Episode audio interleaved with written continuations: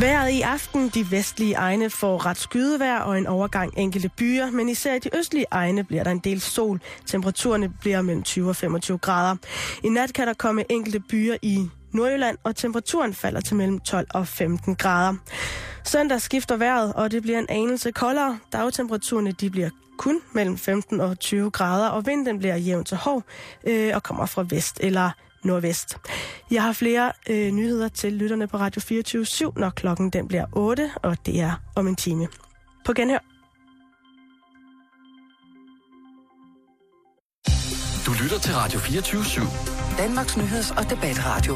Hør os live eller on demand på radio247.dk. Velkommen til Halløj i betalingsringen med Simon Jul og Karen Strohrup.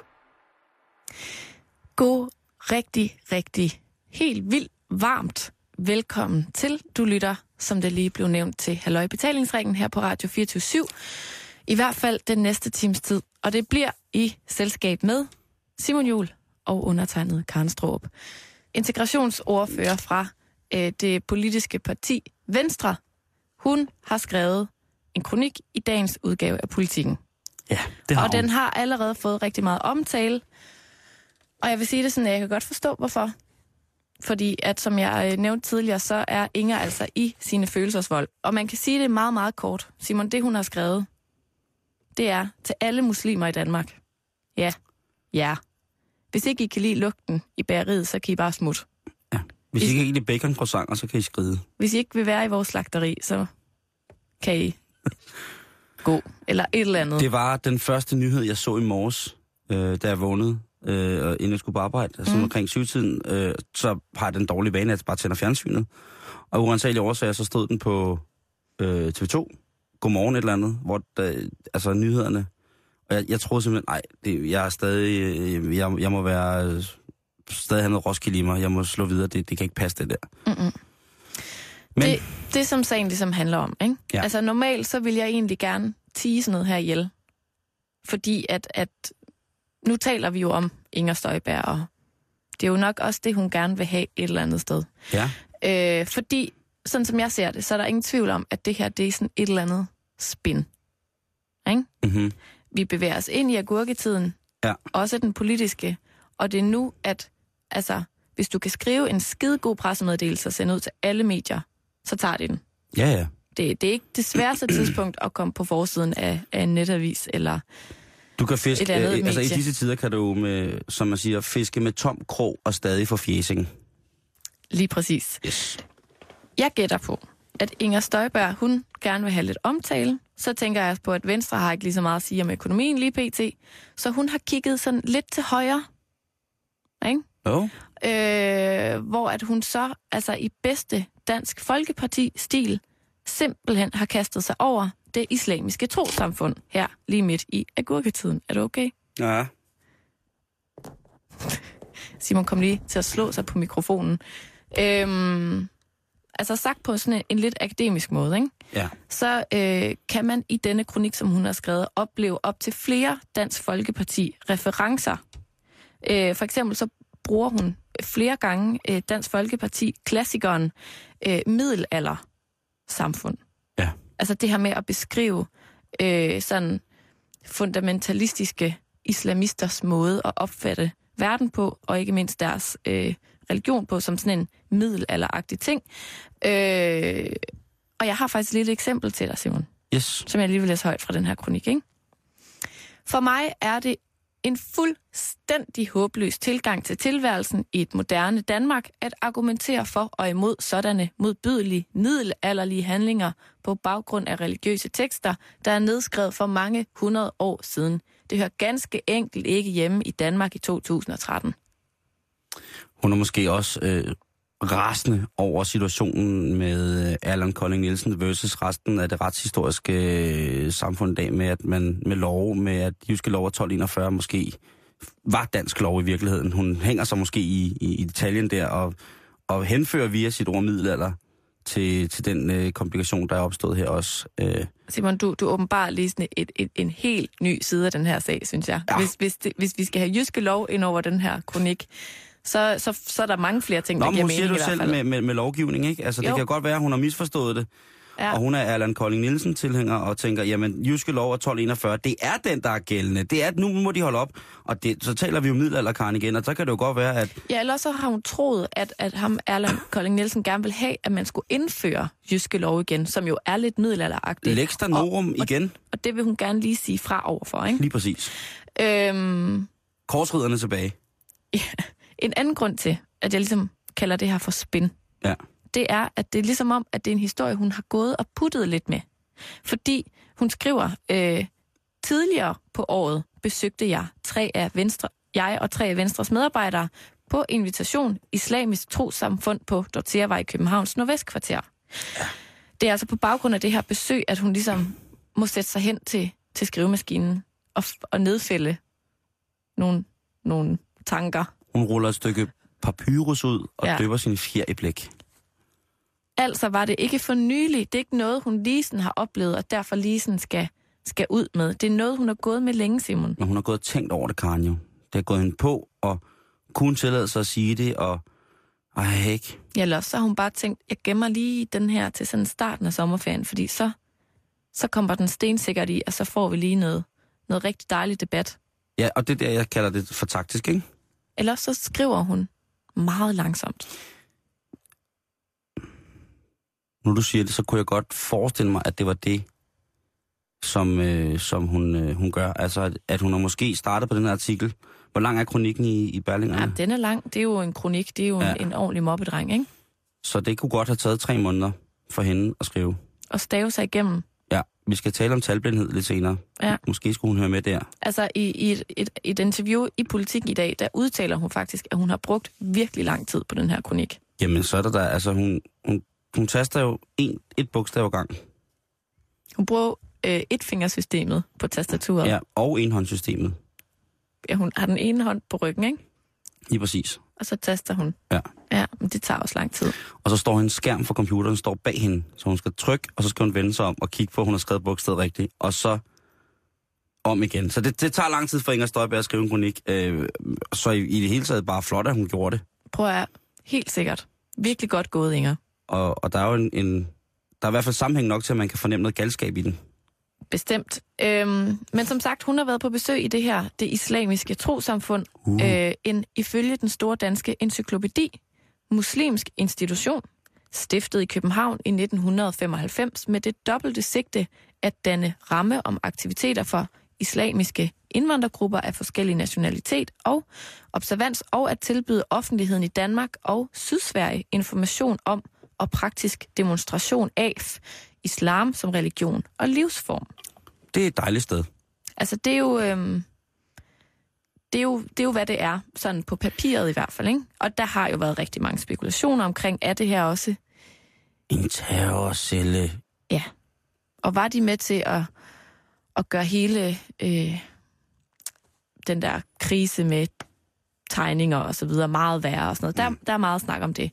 Men der var hun altså blevet inviteret ned, og der har hun så været på besøg. Og Simon, det hun møder, er slet, slet ikke det, hun har forventet. Nå. Men en gruppe fremtrædende, veluddannede og på overfladen velintegrerede herboende muslimer, der praktiserer en tåbelig og forældet tolkning af hellige skrifter. Og det finder jeg ganske foruroligende. Det er det, Inger Støjberg hun møder. Jeg ved ikke, hvad hun havde forestillet sig. Hvad havde hun forventet, hvis hun gik ind i en kirke? Jamen altså, jeg tænker bare, at når de ligesom øh, viser, øh, øh, altså giver information og rent praktisk demonstrerer og fortæller, hvordan islam fungerer, både som religion og livsform, så kan det- det vel ikke komme sådan sindssygt meget bag på hende, at, at de her øh, dog velintegrerede, øh, veluddannede, dermed sagt intelligente mennesker, Mm-hmm. ikke så middelalderagtige, måske stadigvæk godt kan være øh, sådan meget sådan, måske lidt fundamentalistiske i deres tro, men stadig for så vidt være, øh, ja, befinde sig tilpas her i Danmark, ikke? Hun skærer det godt over en kamp med hvor påstå. Men det er selvfølgelig en kronik, og hun skal sætte tingene på spidsen. Ja, og vi, vi er slet, slet, slet ikke færdige med gennemgangen Ej, af. Inger Støjbergs kronik, øh, publiceret i dagens udgave af Politiken, fordi, Simon, Inger Støjberg, hun ved jo godt, at man kan ikke bare skrive en kronik udelukkende på følelser. Det der med at sætte sig direkte til tastaturet med en finger Mm. og skrive løs om følelser, det er meget sjældent, det bliver trygt andre steder end på Ekstrabladets Nationen. Ja. Øh, nej, ikke for meget, alt for meget sådan, sine egne holdninger, og derfor så skriver hun jo også i selve kronikken. Der har været en tendens til i den danske integrationsdebat, at vi har meget svært ved at tage meningsfulde debatter og diskussioner om det, man kan kalde den værdimæssige integration. Debatten har det af og til med at blive reduceret til en omgang opskruet udveksling af synspunkter om symboler eller enkeltpersoners handlinger. så, så nu har Inger Støjberg lige tit på det, på det rene her, ikke? For det er altså ikke det, hun gør. Vel? Men hvad er det så? Og hun ved også godt, at en rigtig god kronik, den indeholder nogle fakta. Altså for eksempel en, en reference eller flere til, det kunne være undersøgelser eller, eller sådan noget. Og derfor så skriver hun jo også blandt andet, for nogle år siden blev der lavet en stor undersøgelse af danske muslimers holdninger til alt fra tvangsægteskaber til ytringsfrihed. Hun udlader sig godt nok her at nævne, hvad det er for en undersøgelse, øh, om det er en, en afstemning på nettet eller en, en afhandling, der blev lavet. Ja. Ingen ved det, så man kan heller ikke ligesom finde den her undersøgelse og læse mere, hvis man vil det. Nej. Men det behøver man heller ikke, Simon. Hvorfor? Fordi at hun skal da nok udlægge de vigtigste pointer i den her undersøgelse, så de ligesom passer rigtig godt ind i hendes kronik. Hun skriver, resultatet af undersøgelsen var rystende. 55 procent af de adspurgte danske muslimer mente, at det bør være forbudt at kritisere religion, og 64 procent mente, at ytringsfriheden i visse tilfælde bør indskrænkes. Og Simon, vi ved stadigvæk ikke, om man i den her undersøgelse har spurgt 10 muslimer eller 60. Men må jeg lige få procentsatserne igen? Var det 55 og 64? Ja. Umiddelbart, Karen, hvis man har en undersøgelse, og grundlag, undersøgelsesgrundlaget mm. er kendetegnet ved 100 procent, så kan jeg da godt med min ringe talblindhed sige, at 55 plus 64, det giver over 100 procent. Men simpelthen det er, fordi det kan være flere spørgsmål jo. Åh, På den måde, ikke? Okay, det, men det mangler hun så også lige at angive, hvad kategorier i spørgsmål var. Jeg vil bare sige det sådan, at i, i, i måden, hun ligesom refererer til undersøgelser for at understøtte sine egne pointer, der mangler der måske Lidt. meget apropos øh, hele, øh, øh, øh, hvad skal man kalde den, Danmarks historie, krigen. Der mangler måske lidt kildehenvisninger. Hvis jeg må, som, som uddannet journalist må have lov at komme med, med lidt konstruktiv kritik her. Ja. Øh, men så er det jo heldigt, Simon, at man som integrationsordfører, som man altså, vel kan sige er en form for ekspert på området, ikke? Mm. jo bare kan konkludere. Øh, og det gør hun så også igen helt uden referencer til en undersøgelse eller en anden form for underbyggende kilde. Hun skriver nemlig, efter at, at hun har fremlagt de her rystende resultater, der er desværre ikke ret meget, der tyder på, at disse holdninger har ændret sig. Oh, nej. Det er bare lige hendes fornemmelse, ikke? Efter et besøg i, Vi, og i vi den taler, her øh, øh, forening, ikke? og, og vi taler om Inger Støjberg, som jo altså har været både beskæftigelsesminister og minister for ligestilling. Ja. Men Karen, det er også det der, altså hun havde jo også engang kommet til at fortælle, at hun var journalist. Jamen altså, jeg, jeg, jeg ved ikke, hvad det er og med det, hende. det, var, det var hun jo ikke rigtigt. Noget af det, jeg tænker, når man skriver sådan en kronik her, ikke? Ja. øhm, som jo selvfølgelig er rettet mod nogle, nogle, nogle fundamentalistiske kræfter. Altså det vil sige dem, der ligesom øh, er lidt sådan konservative, kan man sige det på en pæn måde. Øh, Rettet imod, eller hvad mener du? nej, men altså, i, i den her kronik, der, hun taler jo ikke som sådan til alle muslimer. Jo, det gør hun også noget af tiden. Men det, hun synes, der er problemet, det er de muslimer, der ligesom sidder og brokker sig og siger, at Danmark er et forfærdeligt sted at være, eller vi skal have indført stening, eller vi skal... Altså dem, der Ja. ligesom holder fast i de her, som hun kalder dem, middelalderlige-agtige øh, måder at leve på. Jo. Jeg tænker bare, at uanset hvad, når man kaster sig over og vil lidt, synes jeg, angribe en, en menneskegruppe, Ja, øh, som øh, i, i det her tilfælde øh, udgør lige omkring 4% af den danske samlede bef- befolkning, altså muslimer herhjemme, ikke? Ja. så er det meget godt måske at, at kende de her mennesker bare en lille smule. Og jeg, jeg kan simpelthen ikke lade være at tænke, hvor mange øh, muslimske venner har Inger Støjberg? Al- altså, er det et spørgsmål til mig? Jo pisse gode venner. Så jeg tænker, at du ved det. Øh, det ved jeg faktisk ikke. I har lige været til Metallica-koncert sammen. Ja, Inger, ja, Inger hun sad... Øh, nå, men det ville jeg sgu gerne. Jeg tror sgu, at... Øh, øh, jeg kender sgu mange, som, som øh, er røget på Støjborgs vogn der. Øh, kun fordi, at øh, de gerne vil knippe hende. Okay. Ja, og det kan være barsk at sige, men det... Og Inger, jeg ved, du hører programmet, det er ikke, det er ikke, det er ikke vulgært på nogen måde. De, de betegner dig som en milf eller en cougar, og det er godt. Ja. Men Det er mange af mine venner, som... Altså udelukkende, fordi hun... de stemmer på hende, fordi de synes, hun er lækker. Ja, og det det er mine venner. Altså, det er ikke... Altså, jeg, jeg, jeg kan ikke gøre noget. Nej, okay. Øh, men, men tilbage til, til udtrykket, øh, eller til, om hun kender, ikke udtrykket, om hun kender nogle muslimer. Jeg tror ikke, hun kender særlig mange. Nej. Jeg, jeg tror, at hun... Øh, det tror jeg ikke, hun gider. Fordi jeg tror også, at hvis nu at de, hun kommer til at kende nogle ting, nu hvis hendes børn kom i, i skole med nogen, der var muslimer, og så hvis de så hende, altså det, det, er, jo, det er jo noget, der det kan jo skabe, skabe nogle problemer i hendes privatliv også til hverdag, tror jeg. Og tænk, hvis de, de slet ikke er sådan, som hun troede. Ja. Så, så skal hun virkelig til at dementere mange ting, ikke? Tænk nu, hvis de var fuldstændig up-to-date, og langt de fleste af de muslimer, der lever i Danmark, lever et up-to-date dansk øh, almindeligt liv. Ja.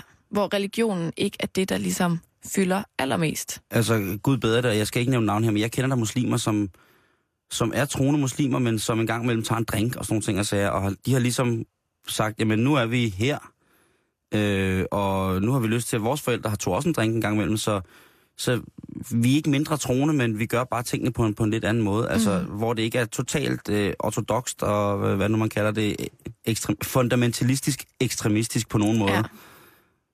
Altså, jeg, Jeg, jeg, jeg tror ikke, hun kender nogen. jeg tænker bare, at der er jo ikke... Man kan virkelig mærke på Inger Pigen, Mm-hmm. at hun har, hun, hun har fået sig en slem forskrækkelse. Ja. Og hun har måske også, altså jeg ved jo ikke præcis, det skriver hun jo heller ikke præcis, hvem det er, hun har talt med. Og det kan være, hun, hun faktisk har siddet over for nogen, der har været lidt for hardcore til hende. Ja. Øhm, Og så tror hun meget på en undersøgelse, som vi ikke rigtig ved, hvad er for en. ja, måske har hun lavet den selv, Ja, med blandt at to. spørge nede i brusen. Ja. hvor er, der er du muslim? Hej, jeg hedder Inger Støjborg, er du muslim? Kan du Vil godt du lige udfylde den her? udfylde den her? Øh, nej, du kan sikkert ikke skrive, så nu gør jeg det. Kunne du ikke se, øh, altså, frygten, nej, men jeg tror, du har ret. Men jeg tænker bare, undersøgelse slut. den her øh, hårde kerne, som, altså igen, jeg er ikke PET, jeg ved ikke noget om det her. Jeg ved ikke, altså det kan da godt være, at der er en reel et eller andet terrortrussel, og, og hvad ved jeg, men det, den der frygt er simpelthen ikke noget, jeg gider beskæftige mig med til hverdag. Nej. Det er der folk, der er ansat til at tage sig af. Hør. Når det er sagt, så tænker jeg, at hun måske har siddet over for en, der var lidt hardcore, og lidt meget troende, og måske også øh, i sådan lidt et provokationshumør. Jeg ved det ikke. Men Simon, altså, jeg tror, jeg er helt overbevist, det er min helt egen undersøgelse, men jeg kender altså også muslimer, og jeg kender Nørrebro. du? Jeg gør det, Hvordan er de? De er skidesøde. Hvad, hvad, er, det, er, er de spændende? Er det rigtigt, de tryller alle sammen? De spiser stærk mad. Åh, oh, fyld med oregano. Åh, oh, nej. Nej, men jeg tænker bare, at som med så meget andet, så er det altså bare de tomme tønder, der buller mest. Altså det så vi jo selv i hele den der homovilsesdebat, der kørte, hvor at, øh, altså det der også var de her kristne, meget fundamentalistiske kræfter, som i øvrigt altså også tæller øh, præster herhjemme, der nægter at give kvindelige præster hånden og anerkende dem i det hele taget. Der var det da også dem, der fyldte allermest i medierne, fordi det var der nogle skide gode øh, karakterer og nogle gode øh, konflikter, og man kunne rigtig få lov at vinkle på, på ja, alt, alt konfliktstoffet, ikke? Ja, det blev Øh, meget, det blev meget sådan noget med Men de var jo langt fra, de var jo langt fra sådan repræsentative for den samlede stab af præster herhjemme. De udgør så lille, bitte, bitte, bitte, bitte, bitte, bitte del af folkekirken. Mm. Men de fik lov at fylde. Og jeg tænker, at det er sådan, det er lidt det samme, der sker nu, ikke? Jo. Hvor at Inger Støjberg ligesom skal ud og beskrive et miljø.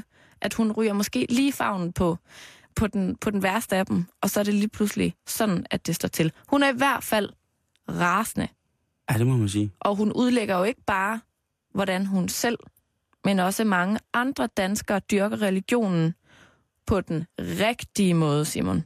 Ja, det, det får vi lige at vide. Ja, hun er ikke ked af at fortælle os, hvordan man altså øh, er religiøs herhjemme på den danske rigtige måde, og ikke på den forkerte måde, som islamister gør det i islamisk trosamfund. Hun skriver for eksempel, hvad enten man kan lide det eller ej, repræsenterer islamismen i Danmark den største trussel mod den værdimæssige integration. Intet andet tankesæt udfordrer på så mange områder det, vi normalt anser som kendetegnende for de danske værdier. Jeg synes også, det kunne lyde som sådan en pjæse for DF. Et eller andet sted. Jeg sy- synes du det? Ej, jeg synes godt, at der, jeg, jeg tror, men igen, Karen, Inger Støjborg, vi har været inde på det før, hun staver sindssygt langsomt. Jamen, det går ikke Jeg tør, slet ikke, at- jeg tør slet ikke at tænke på, hvor lang tid det har taget hende at skrive den der bog. Hun har udgivet en bog om Susie og Leve i 2004, øh, som hedder Toner for livet. Eller Jamen. Toner i livet. Den tog jo også lidt over 30 år at skrive færdig. Der er kun sort billeder af. Og der, der følger et kassettebånd med, med de største hits. Ja. Altså, det, det der, det er så meget copy-paste af Dansk Folkepartis øh, Jamen, parti, vildt. øh, hvad hedder det, partiprogram et eller andet sted, eller Ja. punkter fra det. Det synes jeg er meget, meget mærkeligt, men der er åbenbart sket et eller andet, øh, hvor at, jeg kan ikke finde ud af, om bæret er tippet sådan, så at højrefløjen er bunden, sådan så alle bare ryger over mod højre. Altså alle vælter bare mod højre fra deres oprindelige partier. Det er porten til helvede, der har åbnet sig, så vi alle sammen glider ned ad sådan en slisk. Der er sådan et stort sort hul, der bare suger. Ja. Det, det er, hvad hedder det, øh, ja. Det er, altså, jeg ved ikke, om det er Louise Frevert, der igen har åbnet op for at, at bare sidde og suge igennem, som hun gjorde en gang på film, om det er det. Jeg ved Så det alt ikke, bare Simon. bliver suget over. Jeg ved det ikke. Prøv jeg synes, at det er sundt og godt med en god integrationsdebat. 100 procent. Inger Støjbergs problem ud af flere er, at hun slet, slet, slet ikke kigger indad. Hun gør det samme, som Dansk Folkeparti gør retorisk i alle deres kampagner, i alt, hvad de siger, at det bliver os og dem. Altså, hun taler slet ikke om, om muslimerne som, som en del af os. Og, og det der med, når man, når, man, når man taler grimt om andre, så fremhæver man jo sig selv positivt, ikke? Mm-hmm. de er sådan. De er middelalderagtige. De går ind for det. Hun kigger overhovedet ikke på, hvordan vi som et dansk samfund måske heller ikke altid er så gode til at tage imod de her fremmede. Øhm, og jeg synes, der er især et sted, hvor hun gør det meget, meget tydeligt, at de har ikke noget på os. Vi er de Perfekte. rigtige og de perfekte. Prøv lige at høre det her. Det kræver, at alle muslimer i Danmark indser, at det skal være muligt at gå med kalot på Nørrebrogade uden at blive troet på livet, som det netop skete for journalist Martin Krasnik. Det kræver også, at muslimske børn ikke viderefører den krig og det had, som deres forældre er flygtet fra i Mellemøsten, og mobber jødiske børn ud af skolerne, og at sensorer giver hånd til både kvindelige og mandlige studerende, der skal til eksamen. Igen, altså, der, der, der, altså, Jeg vil godt sige noget, Karen, der. ja, For jeg synes faktisk, det er rigtigt, hun skriver.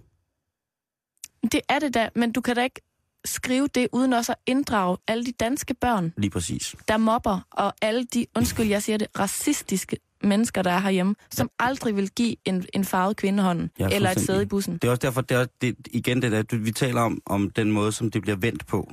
Det er også dem, ikke? Ja, og det er jo, det er jo simpelthen så... Ved du, hvad jeg synes, ved du, hvad jeg synes, det er? Mm-mm. Så må du kalde mig en gammel mand. Jeg synes, det er usagligt. Det er simpelthen usagligt, det der. Jeg synes, det er forfærdeligt, at man bruger noget, som man jo i realiteten rent humanitært godt og socialt kan se. Det der, det er jo rigtigt, det hun siger. Prøv Og så bliver det bare, og så bliver det sat i en sammenhæng, som på ingen måde har, har relevans i, hvad det aktuelle sociale billede er i de, de steder, hvor de her situationer udspiller sig. Jeg synes, det, det, hun, kunne, hun kunne seriøst redde den, bare ved at sige, det kræver, at alle os i Danmark Mm. indser. Det kræver, at alle muslimer i Danmark indser. Om det, det, er sådan, det er helt skørt. Ja. Og plus et andet problem, hun også har, det er, at jeg er ikke sikker på, at Inger Støjberg, hun ved, hvad prisen for integration rent faktisk er i nogle tilfælde. Det her med, at, at, at tingene er jo ikke bare så sort-hvide, at, at, at for at, at integrere sig, jamen, så må man jo bare blive dansker. Altså, der er jo en pris, der skal betales. Måske er der nogen, der risikerer at få slået hånden af, og derfor mister hele deres fundament, hele deres familie, hele deres øh, ophav på en eller anden måde, ikke? og så skal starte forfra. Og der tænker jeg tit på, jamen igen, Danmark som samfund, hvor gode er vi så egentlig til at gribe dem, der vælger Danmark til og vælger alt andet fra?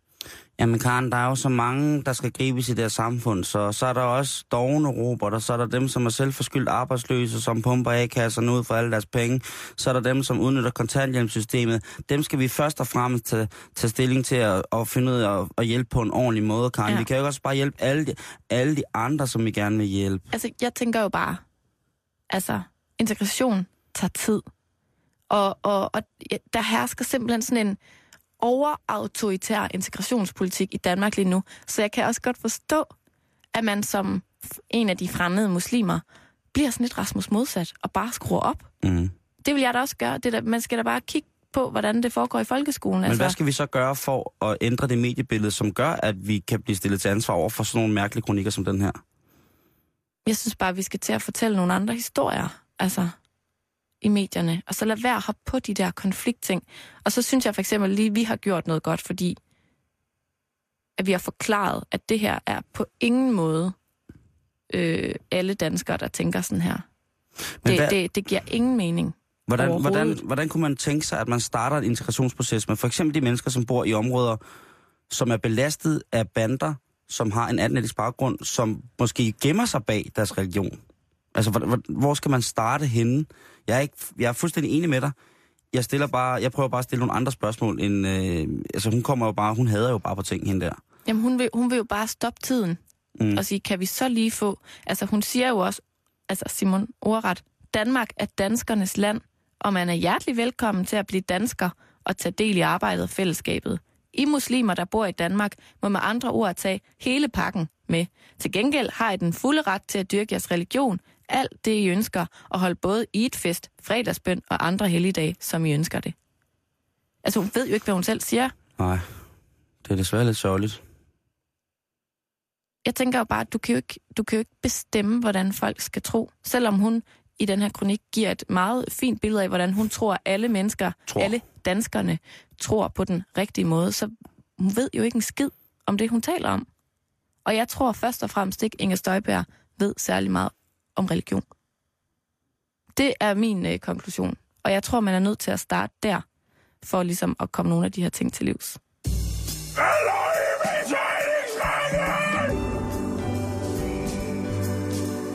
This is the weekend, baby.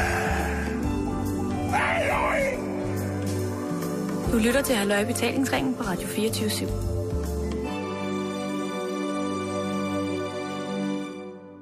En øh, flok gave gutter, Karen, i Indonesiens dejlige, dejlige natur skulle ud for at finde det dejlige agar-træ. Mm. Agar-træ. Som er et træ, som i mange, mange, mange hundrede er blevet brugt som for eksempel ingrediens, eller hvis olie er blevet brugt i ingredienser i parfumer og i andre velduftende sammenhænge. Altså mm. noget, som er, er rigtig, rigtig sjældent og rigtig, rigtig, rigtig dyrt. Og, de her, øh, og det gror blandt andet på, på Indonesien i Sumatra. Og der var altså nogle gutter, som skulle ud og finde noget der træ, og de har fundet noget træ. Og jeg ved ikke, hvad der er sket, men på en eller anden måde er de kommet til at skade en lille tigermis. En lille tigerunge. Ligesom den, du har på din trøje. Ja, det er måske en stor tiger. Ja, den er faktisk lidt stor. Ja, sumatra det er jo en af de mindste tigerarter, der findes. Den kan veje øh, op til, jeg tror det er 80 kilo eller sådan noget. De andre, den her store tiger, det er måske mere en sibirisk tiger. Den kan måske, måske lidt større. Okay. Men øh, man skal altså ikke skade, at det var ikke med vilje, man skal ikke skade tigermissen, når den er lille. En tigerkilling, det skal man nok ikke gøre, fordi højst sandsynligt, så er der nok en halvstor, lidt vred tigermor eller tigerfar et sted, og det var det også Indonesien. Mm. Ja, så de her, øh, den lille tigers skrig efter hjælp, har gjort, at tigerforældrene kom løbende. Og de her mænd, hvad gør man? At de har en naturlig respekt for dyret. Øh, de fiser op i et træ.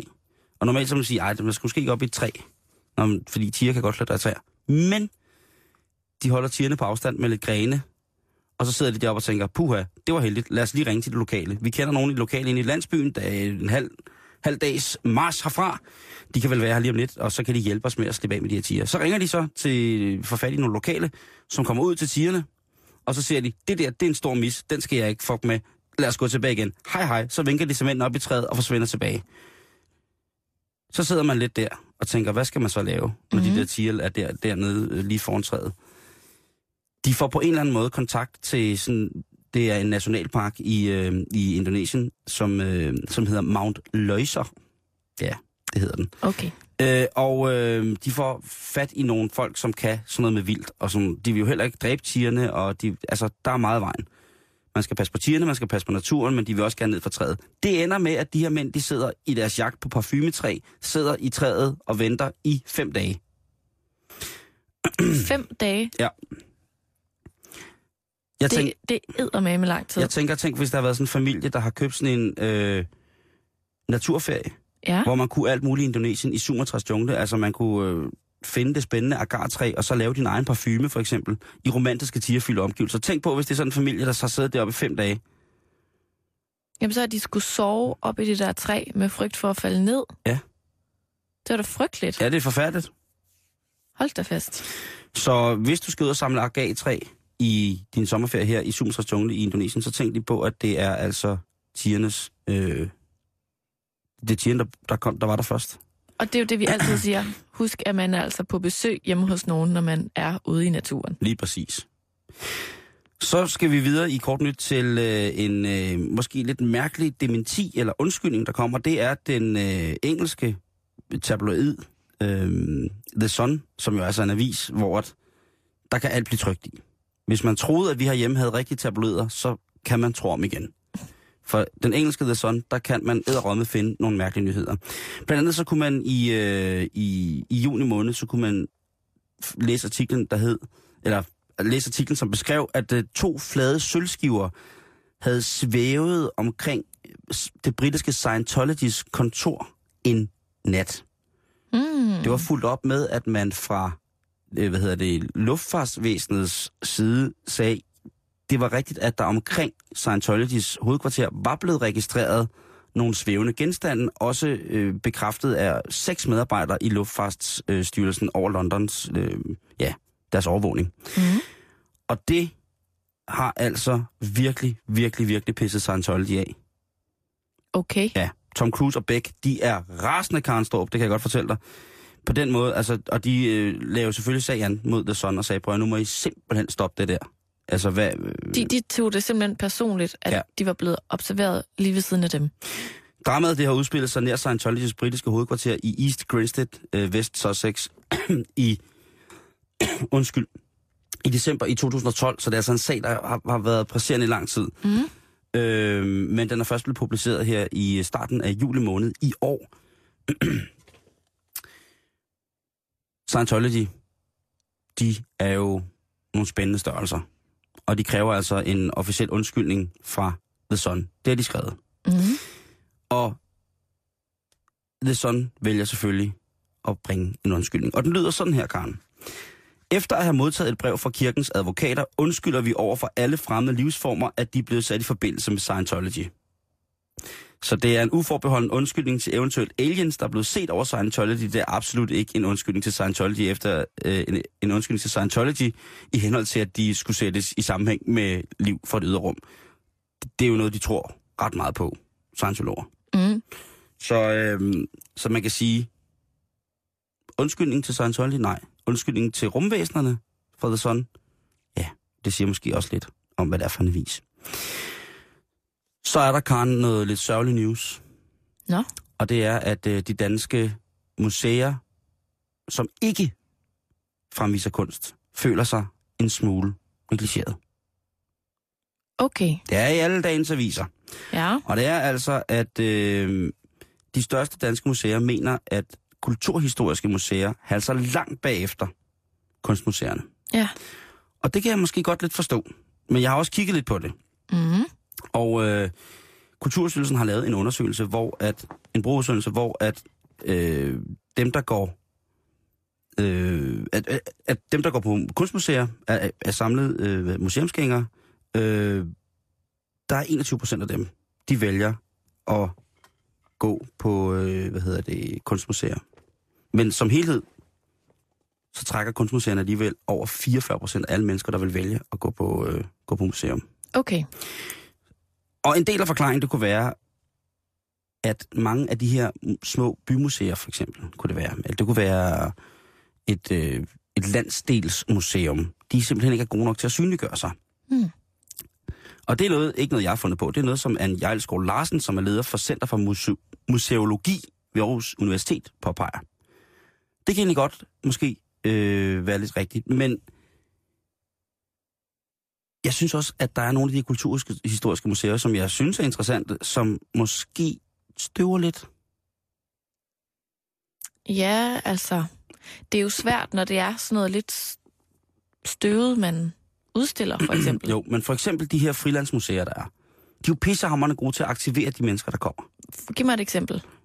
Det kunne være, at man skulle til fortidsbyen i Sagaland uden, ude ved Roskilde. Ja, okay, på den måde. Det kunne være, at man skulle være op og være en dag i middelalderen på Frilandsmuseet op, i, øh, op nordpå her i, i, i, Sjæl, i Sjælland. Mm. Det kunne være, at man skulle ind på den midtjyske hede og gå en tur på, øh, ja, på heden og samle bær, og så senere hen arbejde med stenalderkost. Eller det kunne være, at man... Kerne, kerne smør på Gammel Estrup. Lige præcis, Karen. Det var det, jeg tænkte. Sådan nogle eksempler. Og det er jo rigtig, rigtig fint, når man kommer der til, og man bliver delagtiggjort i aktiviteten. Men hvordan finder man derhen? Der er ikke særlig mange muligheder for at få oplysning om, hvor kan jeg lave de her ting? Nationalmuseet PT, som er her i København, øh, jamen de har en kæmpe udstilling lige nu om vikinger, som altså er alle anmeldere, der har været inde og se det, og folk, der har været inde og se det og interesseret i vikingetiden, kommer tilbage sådan her. Jeg er blevet oplyst, jeg er blevet en viking, jeg har mm. haft den mest fantastiske oplevelse. Og det er en god stil, men det er jo selvfølgelig også noget, der bliver lagt øh, på nogle penge i og, og komme... Ja, vi har jo selv snakket om det her i, i radioprogrammet, men også at, at andre ligesom får at vide på Facebook og på andre sociale medier, at de eksisterer det her. Og jeg tænker, hvordan er det så, hvis man så sidder derhjemme og skal planlægge en sommerferie i dag? Lad os sige, at man skal, skal planlægge en sommerferie i dag, hvor man tænker, om det kommer til at regne, vi skal på museum, hvad skal vi tage? Mm. Jeg kiggede ind på, på Nationalmuseets hjemmeside omkring den her vikingudstilling. Ja. Bare for at tænke, okay, jeg har ikke bedt om at få tilsendt plancher, plakater eller nogle andre former for trykmateriale omkring, hvad udstillingen den kan og gør. Jeg går ind på hjemmesiden på Nationalmuseet, og der er en flot opslået ligesom, menu, hvor man kan se vikingetiden, og så er der måske de mest kedelige videoer til, som man kan klikke på, og man tænker, det er sgu nok ikke der, jeg hiver øh, fire skrigende unger hen på, øh, på, hvad hedder det, på tur. Men til gengæld, så kan man så, hvis man gider læse om det, Mm. finde ud af, at der er rigtig, rigtig mange interessante ting. Men det er, jo ikke, det er jo ikke sikkert, at man kan bruge det som sommerferieaktivitet. Men hvis man selvfølgelig var to folk, der var helt hårds på vikingstiden, og så kunne man godt finde på, eller så, så vil jeg sige, så ville det vække ens interesse at gå derind. Men sådan til de yngre og de publikum, som måske skal bruge museerne i fremtiden, så er det måske lidt svært at blive glad for vikingudstillingen på Nationalmuseet, selvom det er en af de størst opslået ikke-kunstneriske udstillinger. Ja, jeg tænker også, at det er lidt af kunsten, ikke? At lokke dem til, der måske ikke i forvejen er død interesseret i vikinger, ikke? Det må vel være museets største opgave i virkeligheden. Hvordan vækker man? Appetitten. Ja, Hvordan piger man hvordan kæler man for, for folks indre vikinge nørd? Lige præcis. Og så har jeg kigget videre på, hvad der er, ellers er af, af museumsaktiviteter, hvor jeg tænker, jeg vil jo bare kigge på, hvad vil, kan man umiddelbart få at vide, og hvad vil umiddelbart være det, som skulle pige ens museumstendenser, Mm. når man går ind. Det vil jo typisk være, at man skulle bruge internettet. Ja, Vil jeg sige, nu er vi på det er det første, jeg vil gøre. Ja. Øh, og for eksempel Harmonikamuseet i Brogst. Tranum Engevej 250. Et dejligt, dejligt sted. Det ligner ikke et stort museum, men hvis man alligevel kører forbi, så kan man gå derind, og så kan man få for eksempel en fantastisk historie om egnen, om folkemusik, om hvad folkemusik har gjort socialt for egnen af Eva, som har Harmonikamuseet. Mm. Det er interessant, det ser ikke ud af særlig meget. På hjemmesiden ser det absolut ikke ud af særlig meget, men hvis man vælger at køre forbi, så kan det være, at man finder en ildsjæl på en af de museer. Øh, så finder jeg videre øh, udstillingen Jorden og Skoven, som er øh, Ringkøbing Skjern Museums store særudstilling i 2013. Og det er på Strandgården Vestjyllands Jagtmuseum. Så der er lidt med nogle guns og noget, men der sidder jeg også og tænker, hvordan kan jeg finde den udstilling på nettet? Jeg, eller jeg finder den jo på nettet ved mm-hmm. at søge på gevær og museum. Og jeg tænker, hvis der er noget, man godt vil, så er det på et museum og se en masse våben. Og der bliver jeg så henvist til Jorden og Skoven, som altså er en, øh, som sagt, en udstilling om, hvad Jorden har gjort for...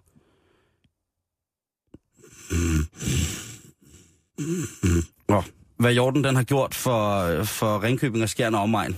Hvad den har betydet, Karen. Er det en hjort, Ja, de hedder? det, det er tæt på.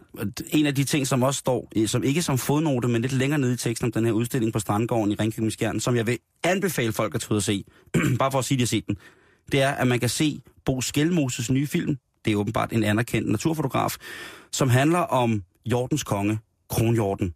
Fokus er her på dyrets brunstperiode, og udstillingen viser blandt andet en nyindspillet film. Altså sådan lidt en fræk film. Det kan være, det er hjorteporn. Det ved man ikke. Men det er i hvert fald, hvis man keder sig, så er det Ringkøbing Skjern, der er hjorteudstilling. Hvis du er længere sydpå i Sønderjylland, så kan Museum Sønderjylland tilbyde, og der har jeg været inde igen og kigge på det, som jeg ligesom var det, der sprang mest i øjnene på mig, som det her, det er det, vi skal i sommerferien. Mm-hmm. Det det, det, er det at vi skal, når vi skal til Sønderjylland. Mm-hmm. Der er udstillingen Tråden i tiden, folkedragter og testikler, tekstiler fra Slesvig-perioden 1770 til 1850. Det er nogle meget gamle tekstiler. Hold fast, Karen. Udstillingen, der er arrangeret i samarbejde med Grænseekvadrillen, Folkedansere og Spillemænd, viser foreningens fine samling af slesvigske huer, korsklæder, forklæder og andre tekstiler fra perioden. Ej, den skal jeg se. Hvad? Kan du næsten sidde stille? Nej. Så står der noget andet på, hvad hedder det, hjemmesiden, som er virkelig, et virkelig, virkelig flot billede. Men der står kun noget på tysk, og jeg ved ikke, hvad det er, men jeg vil gerne læse det op på tysk. Så kan det være, at du kan hjælpe mig. Okay. Im Schifffahrtsmuseum haben Kinder Gelegenheit, verschiedene Aktivitäten und Spiele auszuprobieren und gleichzeitig etwas über Schiffe und Seefahrt zu lernen. Könnt ihr der Galionsfigur von dem gesundenen Schiff Calcutta finden? Eure Kräfte ausprobieren oder etwas malen, was die Titanic davor bewahrt, mit dem Eisberg zusammenzutossen. Hvor siger du, det her museum, det lå henne? Det ligger der i Sønderjylland. Det er Museum Sønderjylland, Karen. Der har en Titanic-udstilling. Det, det, Eller det, noget fra Calcutta. Jeg ved det ikke. Det, det, det, det Spændende er dig, der, du er bedre til tysk end mig. Nej, det er jeg ikke. Men Schifffahrtsmuseum, det må være skibsfartsmuseum. Ja. Kindergelegen, ja, det ved jeg ikke. Det er jo noget med nogle chokoladeæg. Og så er det vel... Ej, det er også... Det kan man. Til gengæld, så kan du, Karen, på Museum Vestfyn, Mm. så kan du ramme ind i det, der hedder Mands Samling. Igen er det en hjemmeside, som ligner... Jeg, jeg klikker rigtig, rigtig meget rundt, og der er rigtig, rigtig mange fine henvisninger til kommer snart. Eller fotografen Ja. er på vej, agtig. Under opbygning. Men altså, du kan se Mands samling på Museum Vestfyn, og det er altmuligmanden Anton Jensens omskabt, eller der om, i 1950'erne omskabt sit hjem til byens første kulturhistoriske museum. Han samlede med glæde og dygtighed, øh, dygtighed og rummene står hovedsageligt som ved hans død i 1970. Så følger den her tekst med. Og det kan godt være, at det er fordi, at det, det, det leger med din museumsløst, Karen, det her. Okay, ja, Mus- altså jeg er åben. Ja, For leg. Museum Vestfyn må desværre lukke afdelingen af sparehensyn. Men i sommeren 2013 holdes en række afskedsomvisninger, hvor vi, foruden de gamle historier om Anton Jensens øh, livet i de gamle Assens, de russiske flygtninge under 1. verdenskrig og modstandsmanden Jens Tolstrup, vil fortælle om det store arbejde, der går forud for lukning af en genstandsrig stemningsfyldt museumsudstilling indrettet i spændende bygninger. Okay, så vi går bag om en museumslukning Du og skal- laver en udstilling. Du skal på din ferie høre om, hvor svært det er at få lukket en museumsudstilling. Nu har de prøvet i så mange år. Nu har de prøvet i så mange år, Kan vi Karen. ikke godt bare lukke lortet? Yes. Så er der, øh, det var så øh, Museum Vestfyn. Så er der mm. Museum Midtjylland, som jeg godt vil informere om. Men Ja. der faldt jeg i søvn umiddelbart efter at have åbnet hjemmesiden, så det kan jeg ikke huske noget om. Nå. Ja. Stopper den der, eller hvad? Ja, der stopper den. Altså, jeg synes jo, øh, som, som øh, den oceaner jeg er, at øh, altså, Moskov Museum. Ja. Gravballmanden. Ja. Spændende ting. Der er så mange fine ting.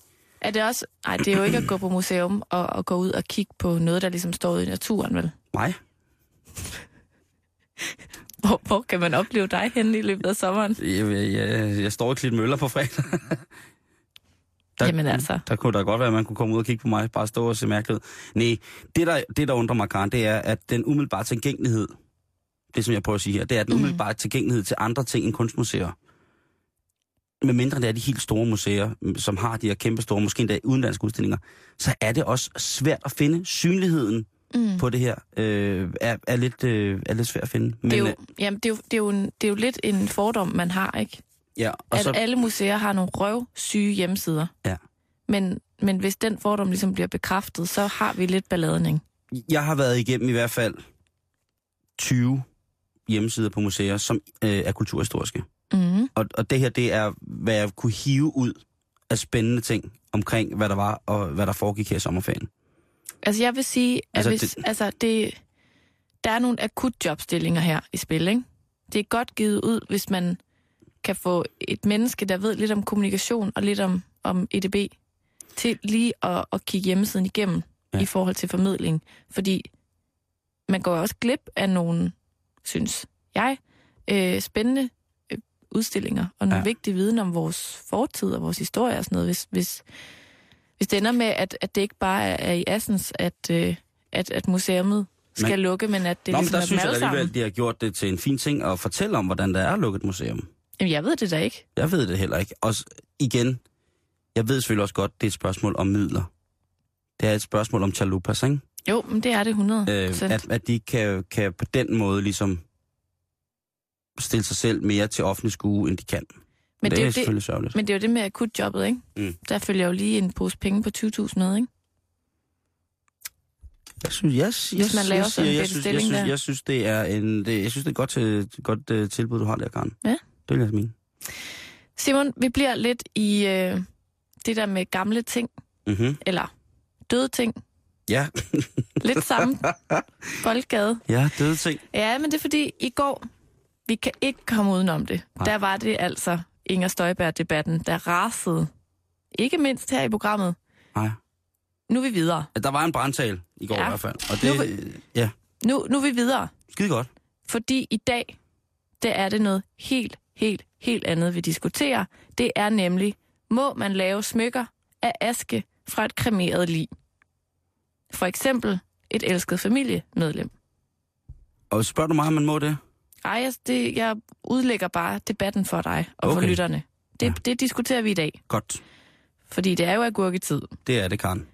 Så lad os diskutere det. Hvad synes du, Simon? Altså, kunne du finde på at... at, at hvis du nu fik... Øh, altså, det er jo lovligt nu at, at få lavet smykker af for eksempel øh, din gamle hund, som er blevet brændt, og så har du taget noget af asken.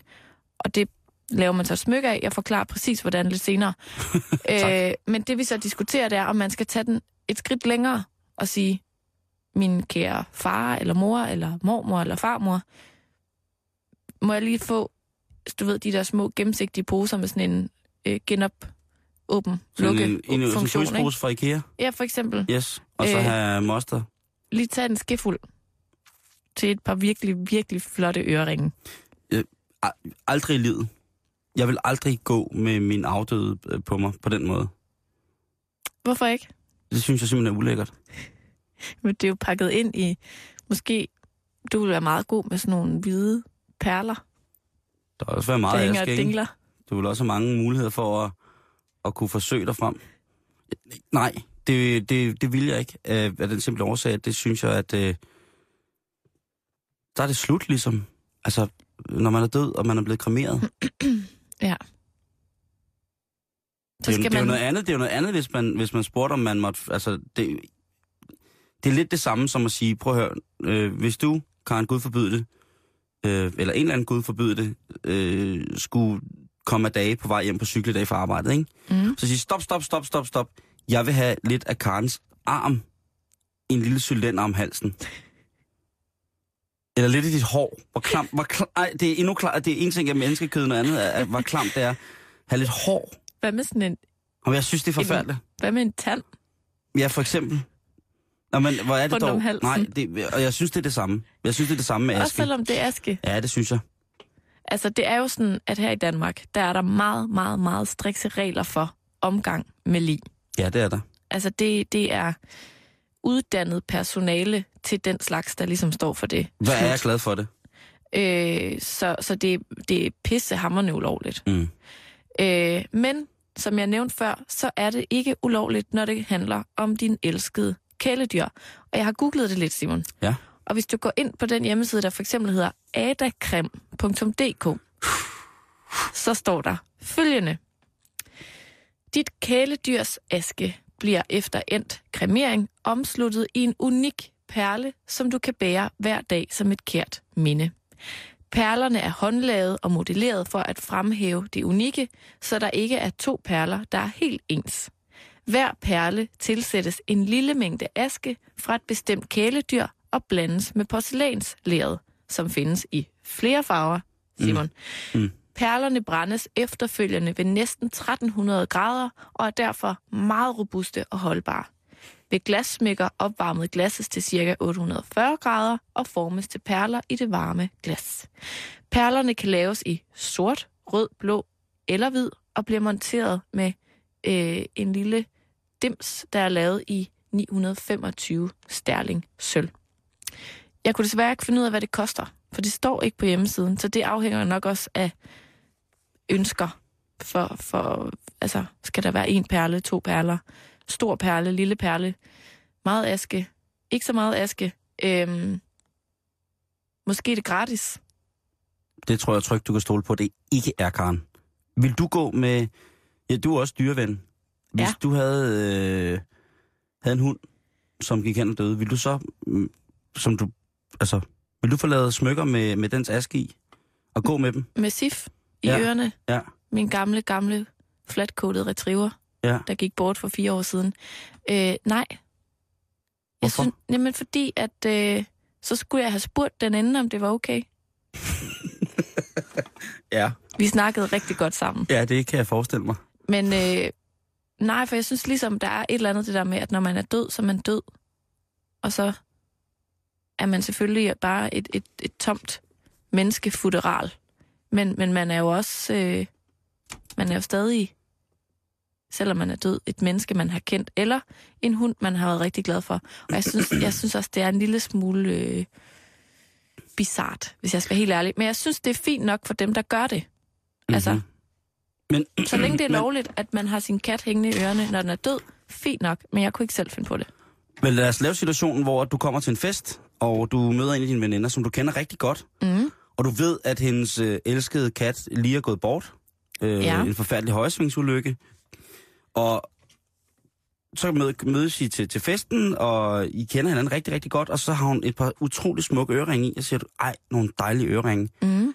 Og så siger hun så til dig, det er Muffy. Ja. Og hvordan, der, bliver du sådan lidt, altså Muffy, er det din kats ørering? Nej, det er Muffy. Det er Muffys aske inde i ørerne, i øreringene. Mm. Hvad fanden vil man svare til det? Jeg vil sige, det, øh, altså, nå.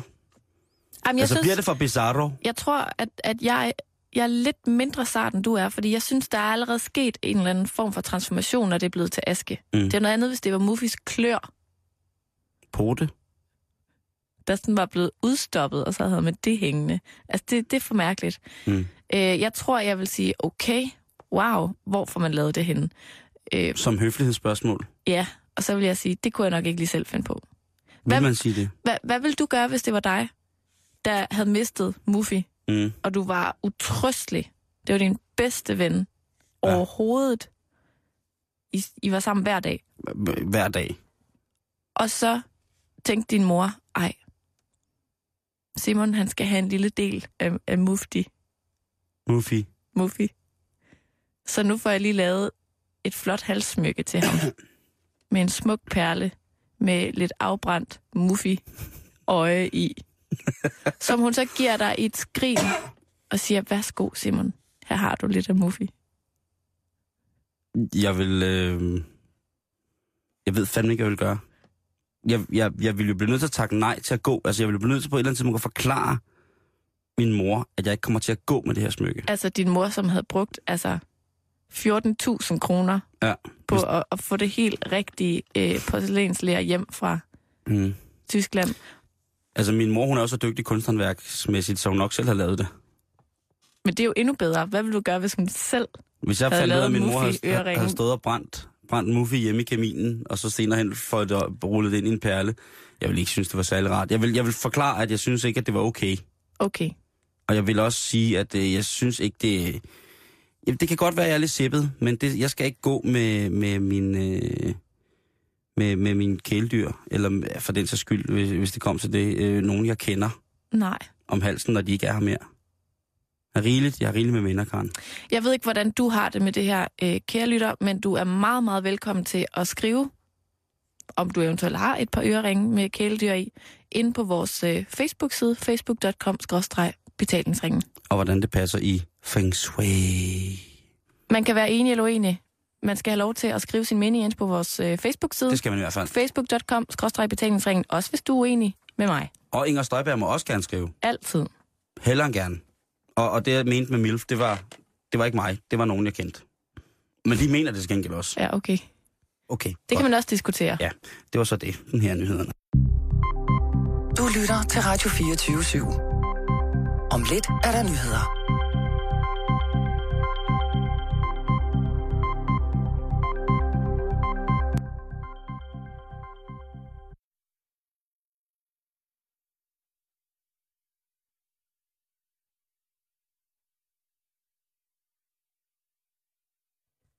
Der skulle vi så have haft nyhedsjingle, men det får vi ikke i dag. Jeg starter med en historie ud fra Københavns Lufthavn. Her kører kufferter og ferietasker igen på transportbåndene.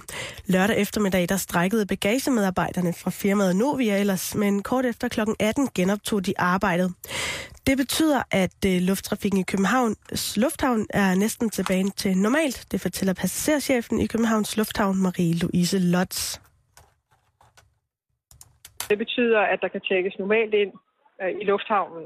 Så situationen herude er normalt på check-in-tiden.